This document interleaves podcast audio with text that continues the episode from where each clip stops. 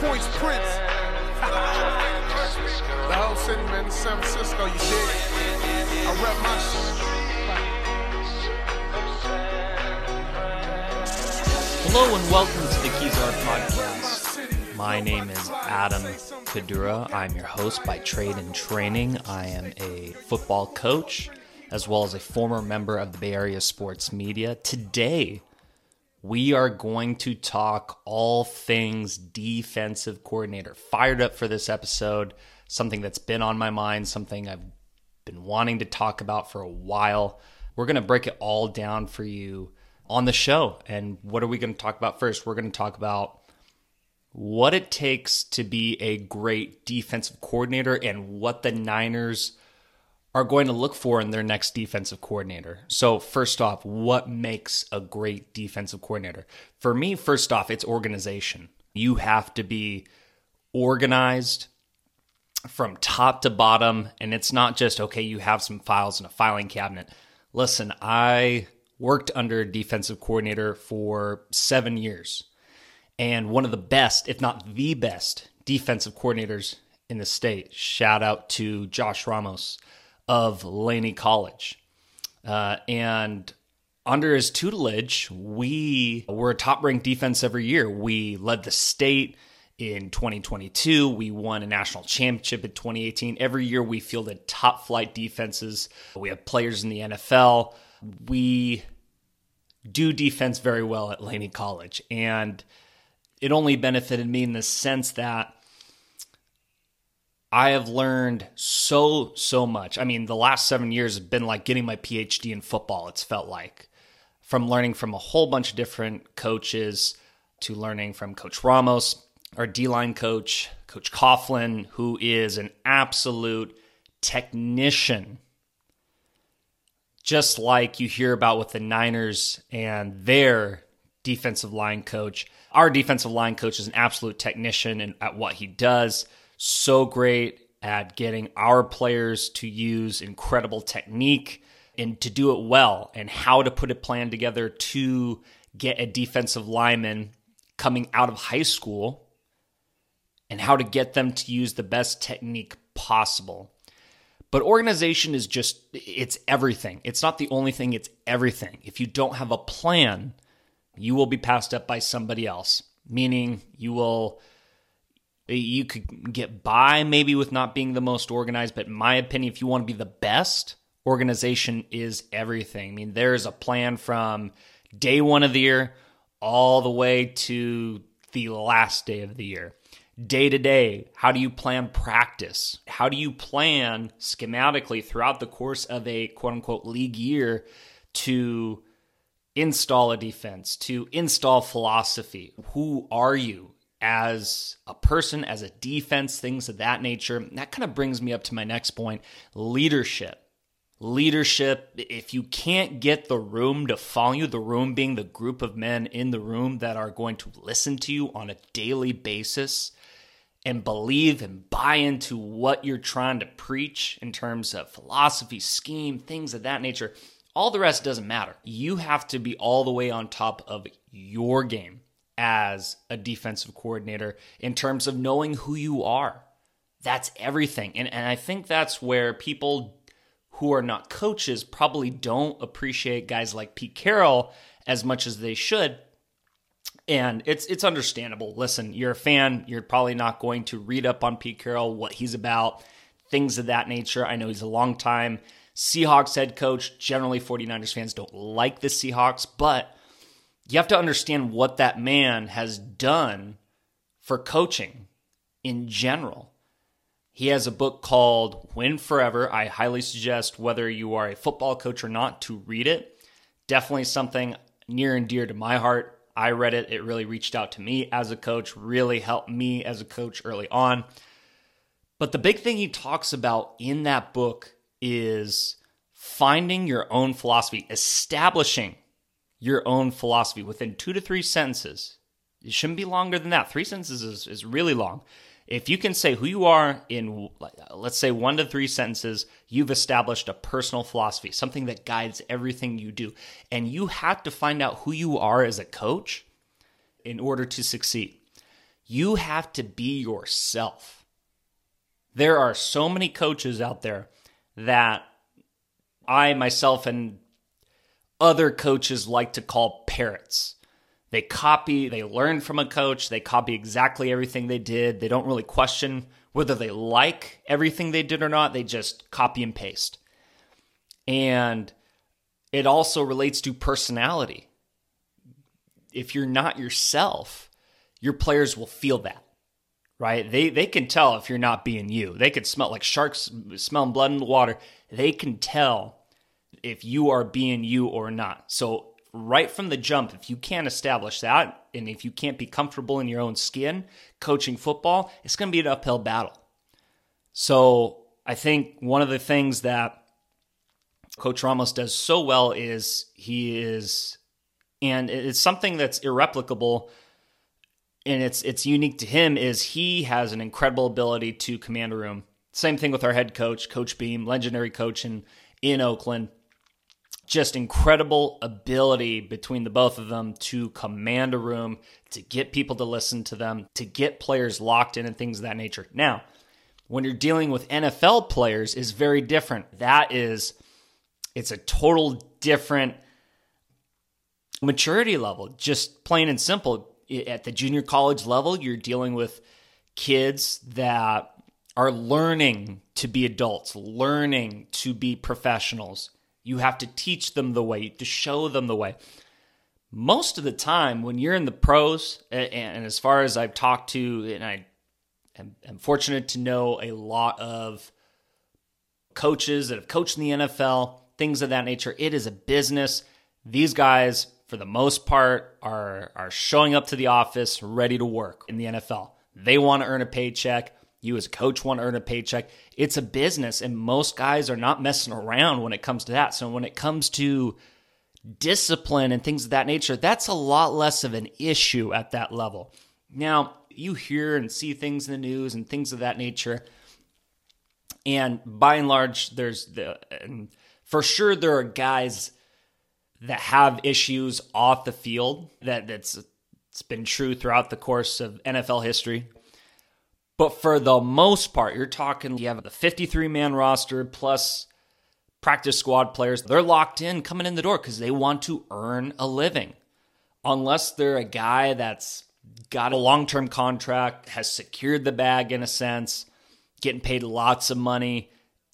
Outside of those guys, and hopefully those guys you do give the money to are essentially role models, which is why the Niners have pretty much had very much continued success throughout the past couple years is because they're paying guys who are great role models for the team. They're culture setters, guys like Fred Warner, Trent Williams, Nick Bosa. All these guys are not messing around. They're true professionals.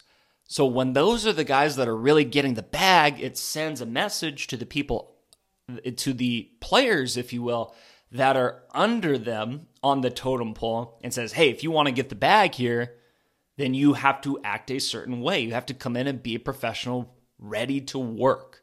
So, in terms of command of a room and all those things that you need at the junior college level, you have to have such strong leadership skills, eh, different leadership skills, I should say.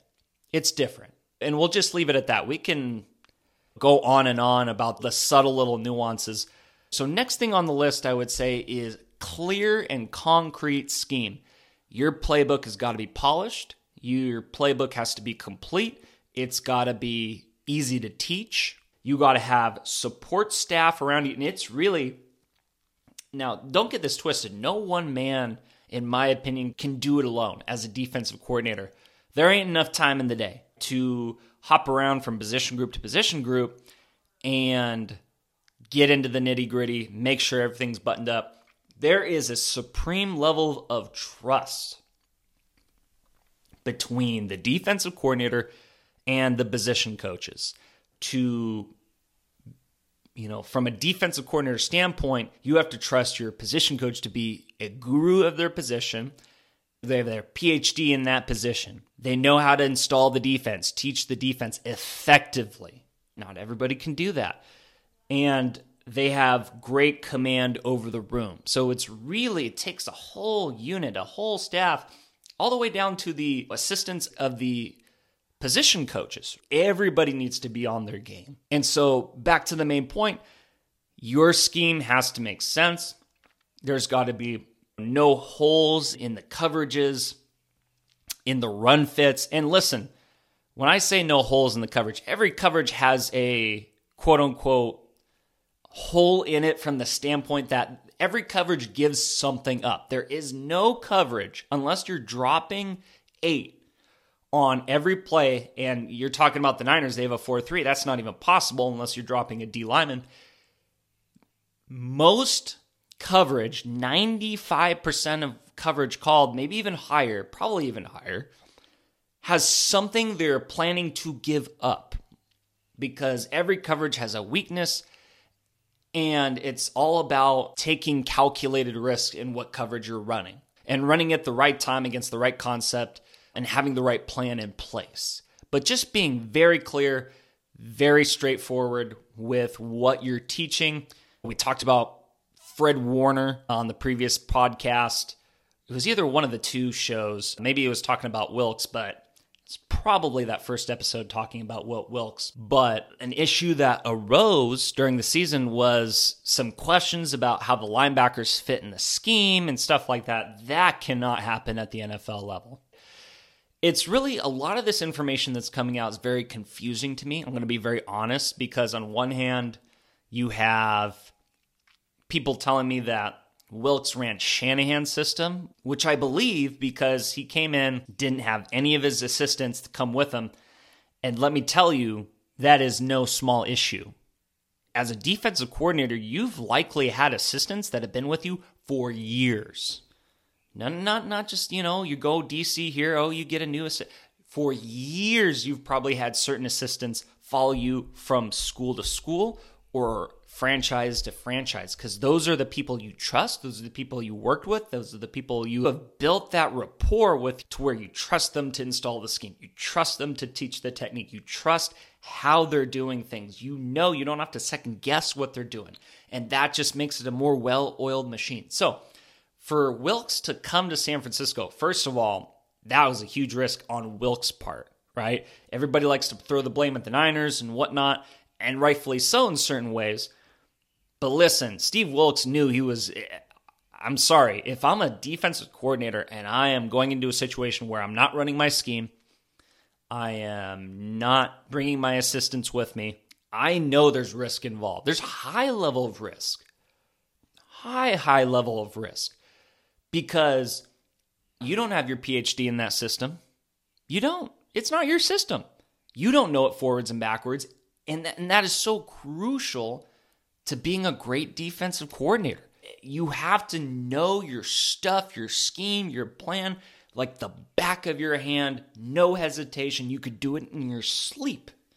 You have to be like that. And if you're not, it leads to confusion, which is why I guess I'm not totally surprised that there were issues and disconnect and things of that nature.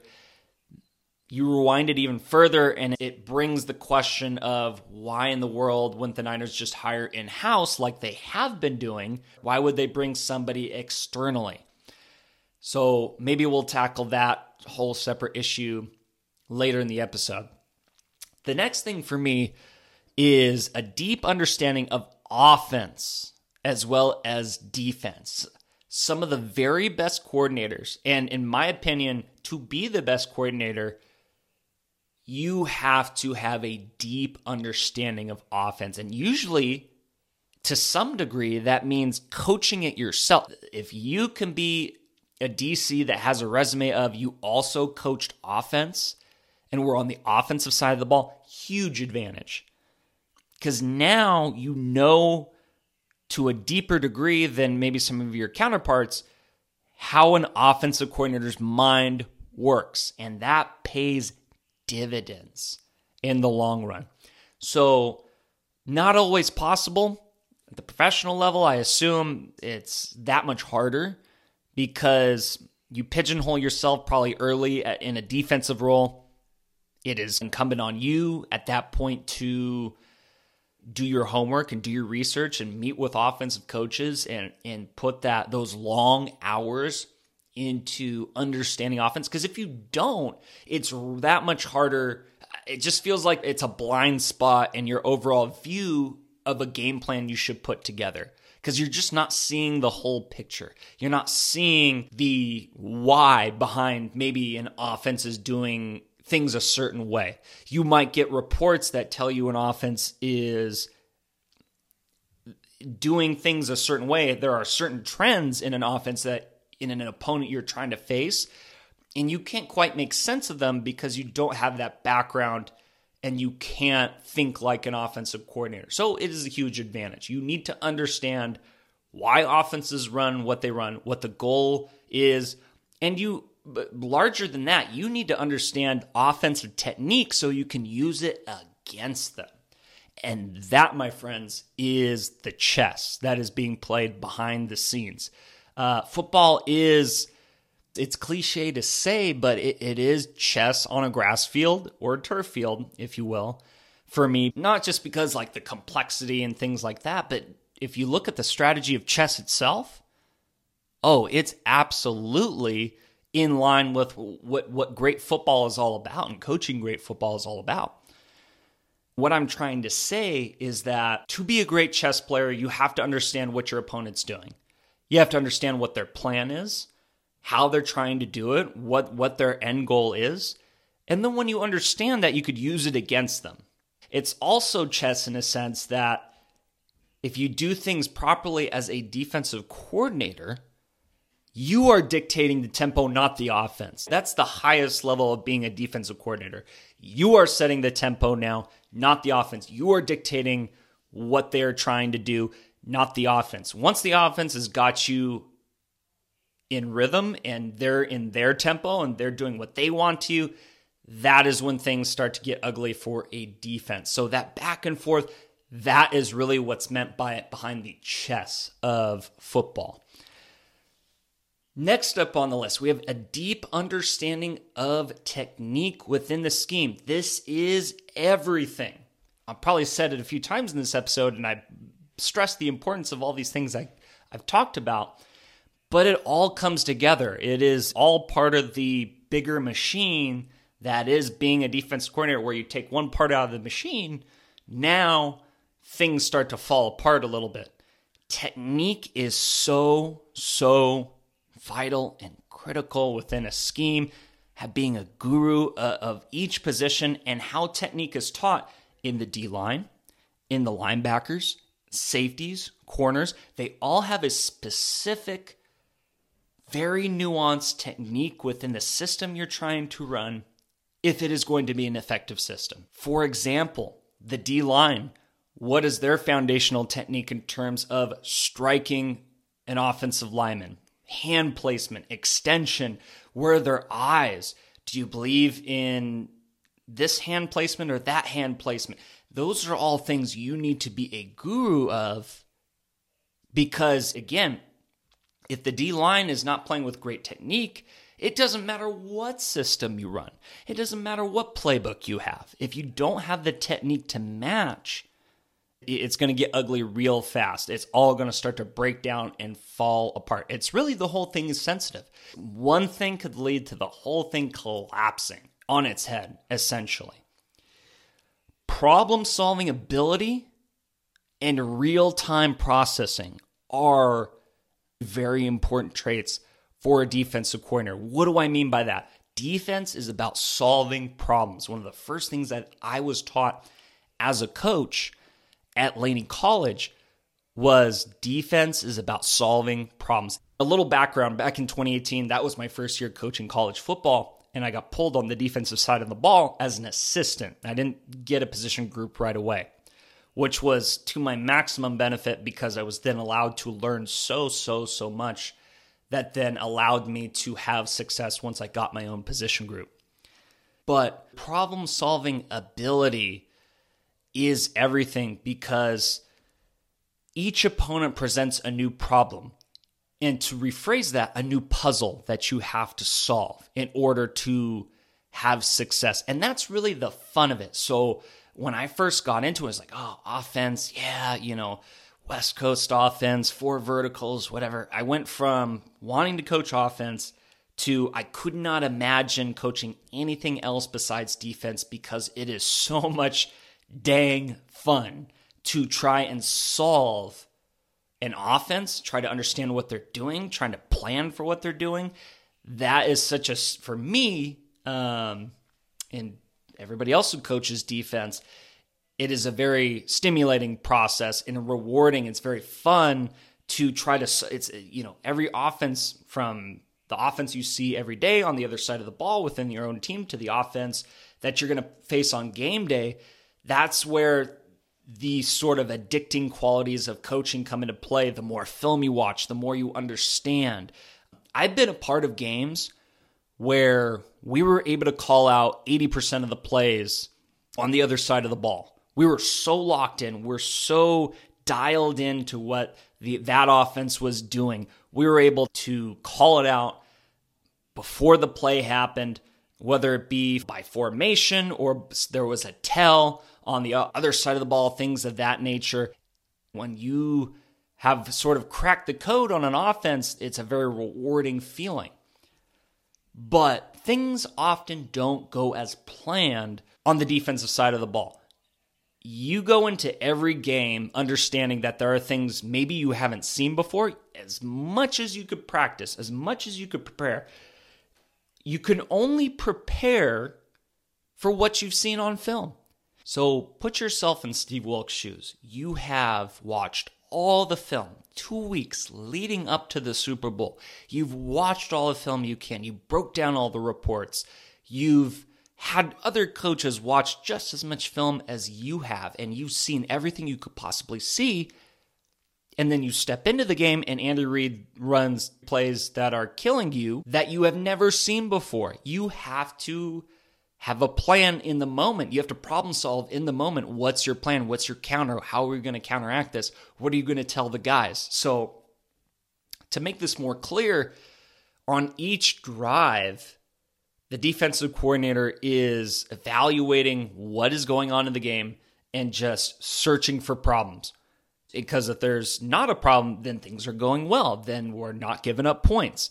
Searching for any potential problems, even if the game is going well you search for problems.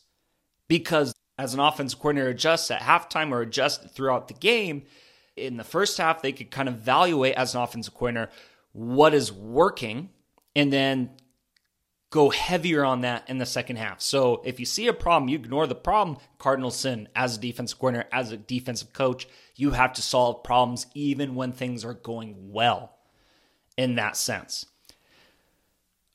the real time processing. What do I mean by real time processing? How do I come up with a defensive call? There is a whole algorithm, if you will, that goes into a defensive play call. Each and every call is not just by accident, it's not a guess, it is planned for and accounted for. And what might lead to a plan of that nature? What might what am I talking about? And how does a defensive coordinator come up with a call on a given play? Generally speaking, the offensive formation, the down and distance, the time of game, and the score go into the input it, that is the algorithm. That's the input. The output is the call. This formation plus this down distance plus this score and time of game, that all equals a call for that situation that has been prepared on the defensive call sheet ahead of time, days in advance of the game, so that when the moment comes and the situation comes that you've seen and prepared for, you have it right on your sheet. Bam, I'm calling that. And you don't even think twice. You have to understand as a defensive coordinator, the offense is 40 seconds to call play right? They have uh, 40 seconds to do whatever they want. As long as they get the ball off within 40 seconds, they're fine. Nothing is rushing the offense outside of the play clock or the game clock. But as a defense, you might have five seconds to get a call in because you are at the mercy of the offense. They could go no huddle, they could go tempo. You might only have five to 10 seconds that you get to see the formation before you get a call in or have adjustments within the call. Now, does every defense do it that way? No. You could have a base call and then there are adjustments built in based on the formation, what things are happening.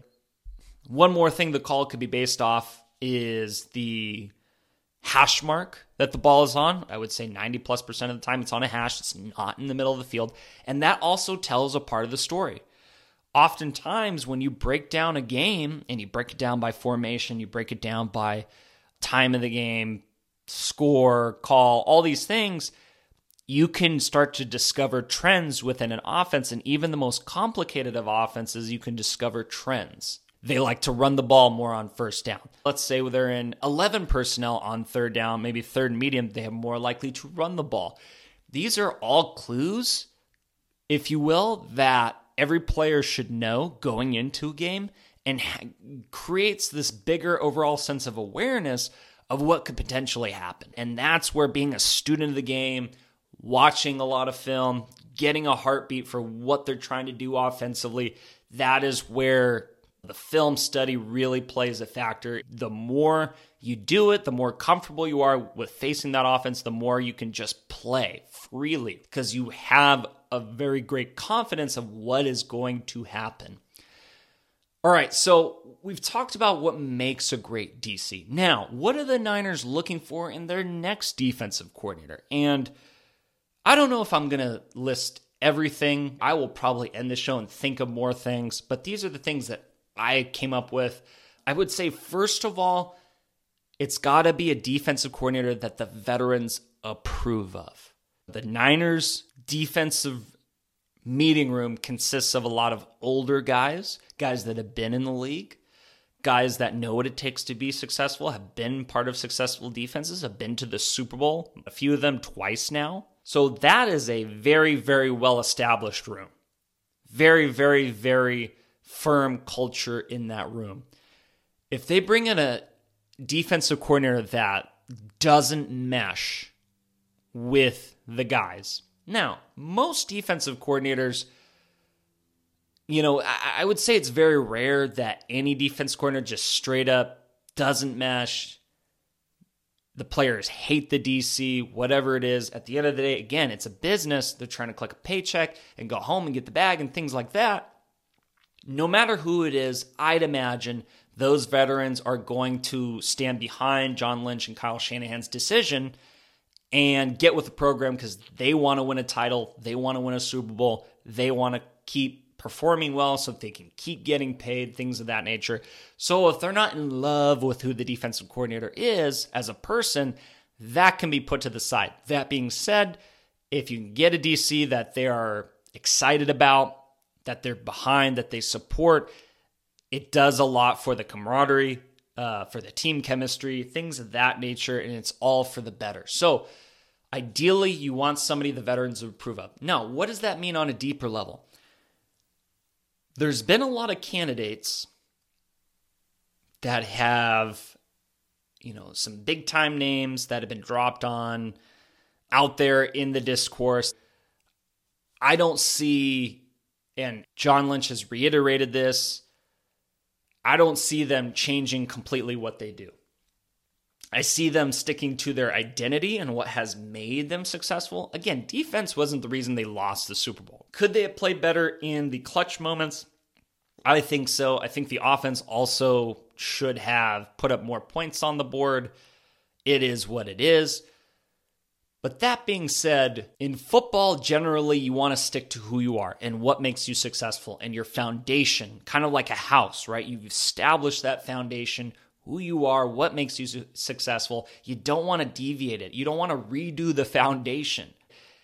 And that foundation seems to be the 4 3 defense. What is a 4 3 defense? It's four down linemen, so four D linemen with their hand in the ground, and three linebackers behind them. That is the most fundamental, easiest way to say what a 4 3 is. By contrast, a 3 4, and it, it's not just only 4 3 or 3 4, there are other ways to do it as well. And we'll talk about that in a minute. But from a base defense perspective, you usually don't, you usually see 4 3 or 3 4. And 3 4 being three down linemen, four linebackers, usually two in the middle and then two overhang type backers, which is why candidates like Bill Belichick, for a number of reasons other than this one, just I just don't see it happening. I would love if it were up to me, I would really have a hard time not giving a phone call to Bill Belichick to see if he just wants to be a part of the organization in some capacity. But for many reasons, that's very unrealistic. Chief among them is he's one of the greatest coaches of all time, deserves his respect, and has his, let's be honest, his own ego about being a head coach. It is not easy for a head coach to that who is especially somebody who's considered the greatest of all time, somebody who is been both a GM and a head coach, going from the Patriots, where Bill Belichick ran the whole ordeal there, the whole operation, to now just run the defense. By the way, Bill, you can't bring your system. You got to run our system. That's a non starter right from the jump.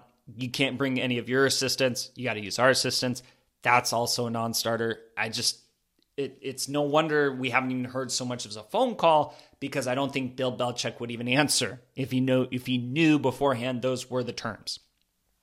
Because asking Bill Belichick to be a defensive coordinator at this point in his career is a huge leap for him downward. It's a huge blow to his own ego because now he's got to take orders from somebody who is much younger than him and Kyle Shanahan I mean, is Kyle Shanahan going to yell at Bill Belichick? I don't think so. I, and I, I think Kyle Shanahan doesn't want to do that, which is why there's so many reasons why it wouldn't work. That being said, if it were me, I'm absolutely giving him a call. Why? Because he, to me, is the one defensive coordinator I know can give me an advantage, a competitive edge in a clutch situation such as the Super Bowl in terms of call making certain calls, right? That's the appeal to me. He is on that level of Spagnuolo.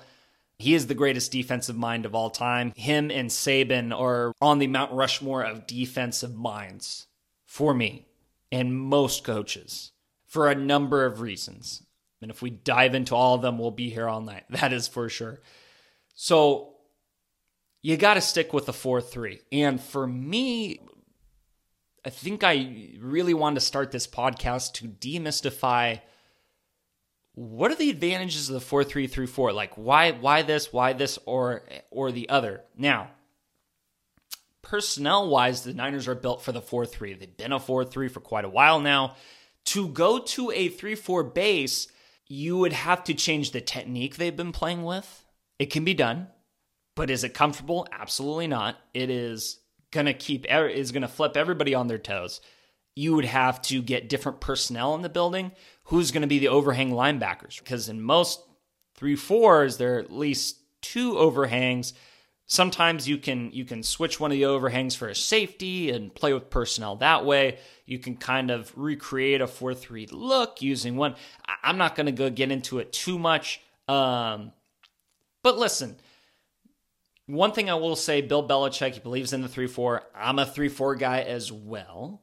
That is what my expertise is in. But, you know, I've also coached in a 4 3 and things of that nature. A 4 3 has a very specific technique set that goes along with it, specific technique for the D line, for the backers, things of that nature. There are a lot of things that are transferable 3 4 to 4 3, depending on the system. And most defenses, or there's definitely a lot of systems out there where they're multiple, right? They can maybe consider themselves base 4 3, but they could jump into 3 4. They can jump into a 4 2 5. That's another front you can jump into four down linemen, two linebackers, five DBs. That's usually situational. But if we're talking about winning a Super Bowl now, this year, which is the goal with the Niners, you stick to what you know, stick to what got you there, get back in the dance. The whole goal is to get back to the Super Bowl, give you a chance to win the Super Bowl. And for my money, if you change the philosophy, the coverage, the the technique, and you you do a complete overhaul, that could lead to a lot of bumps in the road. That could hinder you from getting a top seed in the regular season because you're adjusting to this new system. You're spending all this time and energy adjusting to new technique, new system, new coverage, all these things.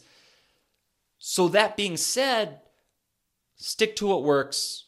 You're a top defense. Fix the little issues like run fits, and you are going to be a very good defense. And that's what the Niners need. The new DC has to have comprehensive knowledge of problems within their system and solutions for the run fits. So, just like in chess, for every plan that you might have, no matter if you are a beginner or a grandmaster, there's always a counter. There's always a weakness. There's always a way to break down the plan that you have in place. You have to know what the issues are within your own scheme, forwards and backwards. And I think, again, that's where the disconnect comes into play with Steve Wilks because he's running a system he doesn't know and is not familiar with.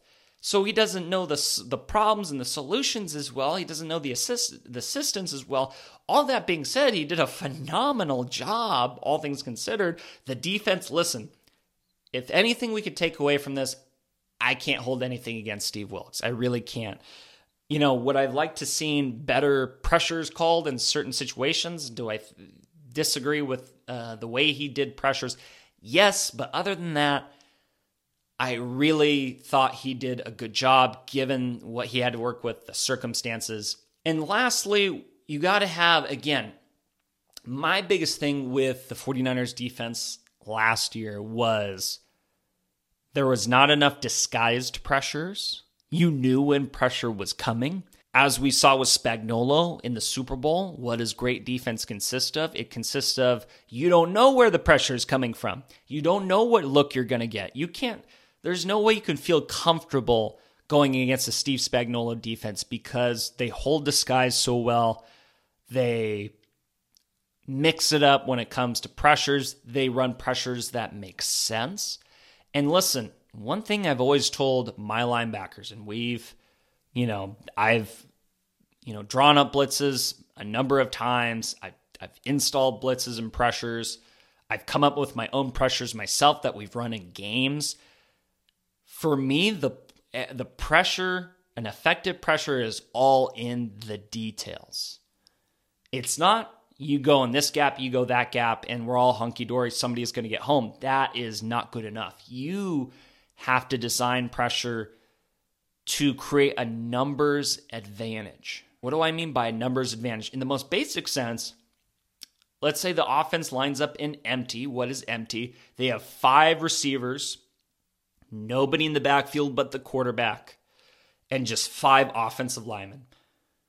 When we face empty, a numbers advantage is if we send six to get home the quarterback, one must get free because it is six against five, right? Now, offenses have ways to counteract that. It's not as simple as you're just going to get home. They could slide protect and plan for things of that nature. The quarterback can know where the free runner is going to come from, so he can anticipate, throw to the hot, get the ball out quickly. There's a whole game within the game on that front with hot routes versus pressure, pressure looks, things of that nature. But when you're running stunts, how do you free up guys? In what gaps do you free them up? How closely do you pay attention to pass protections and how they're run? Who is the weak link in the pass protection? How do we target them, exploit them? Based on their formation, how can we disguise blitzes so that they don't see pressure coming and then run coverages behind them that make sense, that are concrete, that the DBs are comfortable in? Listen, every time you send pressure, you are putting the DBs at a disadvantage. You are taking from the allocation of coverage and putting into what's allocated towards getting the quarterback you are putting the DBs at a disadvantage, and that means execution as at an all time premium. So if they're not, you know, if there's confusion or there's there's not a sound scheme coverage behind the pressure, that could lead to an explosive play immediately, and oftentimes does. So what makes Spagnuolo so great is he sends all this pressure and has such great concrete scheme behind it. Plus, it's really personnel based at the root of it. He gets really good personnel in there to execute the vision. And that's again one thing I kind of didn't mention earlier is you have this vision, you have your philosophy, you have all these things. Now you have to put the pieces on the field. It is uh, again, said this before, it's about Jimmys and Joes, it's not about X's and O's. It's about the talent on the field and their ability to carry out your vision, your plan. If they can't do it, a bad result is going to happen. So you might have this vision, like I said, and this is where the disconnect with Belichick would come in. I have a vision for a 3 4, but we do not have a personnel base or we don't have personnel to run a 3 4 so we it's not going to work as well right you have to put guys with the right skill set to run what you want to run from how fast they are, from you know their size, things of that nature. I could tell you at Laney College, we want speed at the inside backer position. We value speed so much because we want inside backers who can run sideline to sideline. And you see that in the NFL. Guys like Fred Warner, who run 4 or 5 40s, are at a premium because they're not going to get outflanked because they can catch up if the if the if we're going full flow again that means the ball is going outside of the tackles can we run? Can we use our speed? Can we get around blocks? Can we maneuver things of that nature?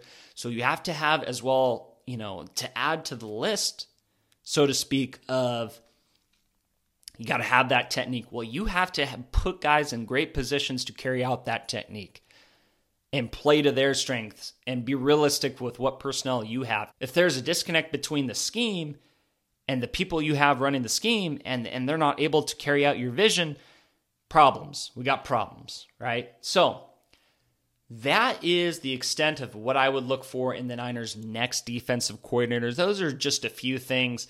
I think ultimately, if we're up to me in this case, what makes most sense without any context of knowing things from the inside from a very surface level perspective, one might say, is you have to go for the in house hire here. That is my firm opinion. You go with the in house, a voice the players know and respect, a voice that you respect, person you trust to carry out the vision for what you want. And when I say you, it's it's Kyle Shanahan, what Kyle Shanahan wants. If he doesn't hire in house, and this is purely speculation, but it does say something about his opinion or how he views his assistants. And it's nothing against the assistants, but some position coaches are meant to just always be position coaches.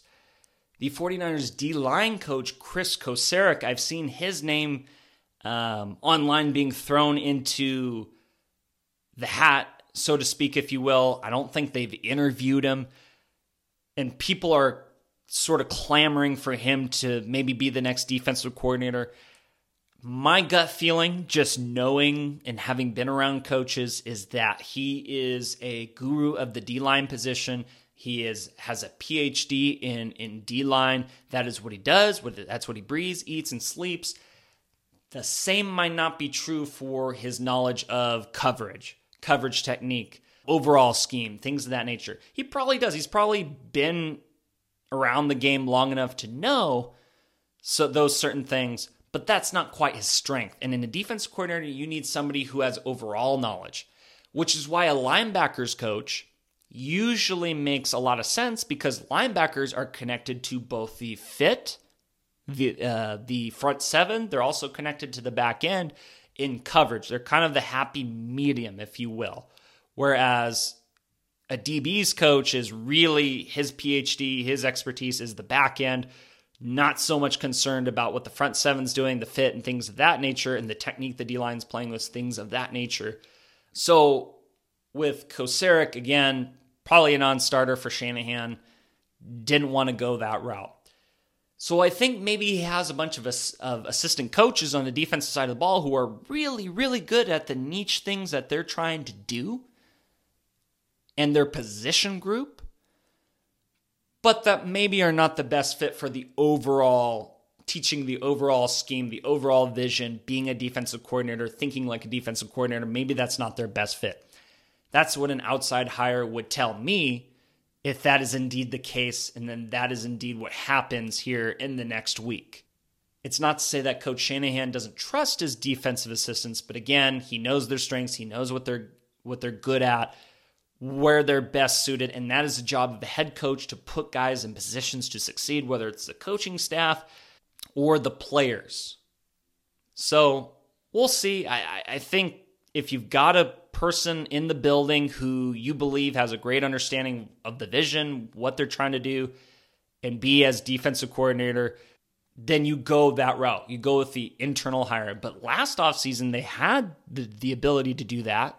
They didn't. So that's what that tells me is they've got a bunch of guys who are have high level expertise at their position, but not a candidate for something like a defensive coordinator. So very interesting to see where this goes. Guys like Mike Vrabel are out there. Pete Carroll is out there. They interviewed Brandon Staley. Maybe uh, Shanahan and Staley have a good relationship, things of that nature. Shanahan might believe he can carry out the vision. So we'll see. And that's kind of what these interview processes are for is trying to, as a head coach, being Kyle Shanahan, dive deep into how these guys think, each candidate thinks, what their plan would be, what their vision is, how they would integrate with the system and the personnel that they have, and things of that nature. So it will be very interesting to see. Like I said, would go with the internal candidate if it were up to me, but again, I don't know those position coaches like Coach Shanahan. Now, on the outside, who do I like? You know, Brandon Staley is another one where he was used to running a 3 4, so a different scheme and things of that nature. So, very interesting. So, if you have to go with, uh, and let's just assume everybody's available because we can talk about all the things we talked about. The dream hire is Belichick. Why? Because he is a guru of all things defense. There isn't anything about defense that guy doesn't know. Does, there's not one technique that guy doesn't know. There's not one scheme fit. He has seen every problem you could possibly see over the last 40 years when it comes to defense. He would be more than capable of coming in and adapting to whatever the Niners wanted to do. That being said, again, I can't help it, but this is also going on Belichick's resume too, right? So if Belichick comes in and runs a system he doesn't like and it doesn't turn out well, well, that's on Belichick's resume. And if I'm playing my cards as Belichick, more than likely next offseason, somebody's going to make the call. At some point, somebody is going to call me up and ask for my services and pay the top dollar that I'm looking for and also be in the right situation that is that if I just sit at home and and take a year off and things of that nature, that's kind of a given, right? I go to the Niners, things don't go well, that's only going to tank my stock. So unless I'm just can't live without coaching football for a year, I really, again, I really don't see as much as I'd want it to happen. Can't see Belichick happening. Other than that, I think Pete Carroll would be a phenomenal hire as well because everything the Niners do defensively is based on the Seattle system. Robert Saleh was a Seattle disciple, and so that would be pretty seamless. Plus, you know the defensive guys would be hyped to play for a guy like Pete Carroll. Oh, it would be so fun. As a Niners fan, I know it's tough. You probably don't like him too much because he was the Seahawks head coach. But I'm telling you, the vibes would be immaculate. They really would. Nobody has fun like Coach Pete I've worked with coaches that have learned from Coach Carroll. He is an awesome, awesome, phenomenal human being. I think something that the Niners could use in the mental sense, because he is such a, a progressive, cutting edge guy when it comes to the mental side of the game. And I could devote a whole podcast to what I'm talking about there in, in, in a deeper sense. But maybe what this Niners defense needs is a fresh perspective, is the energy of Coach Carroll. Maybe that's something they need. Maybe that's something that can get them over the hump in a sense. And the hump being is a year after they've lost the Super Bowl. How do they get back to the Super Bowl? You got to have a defensive coordinator who brings good energy. With that being said, that'll do it for today's show. I'm your host, Adam Kadura, for the Kezar podcast, signing off.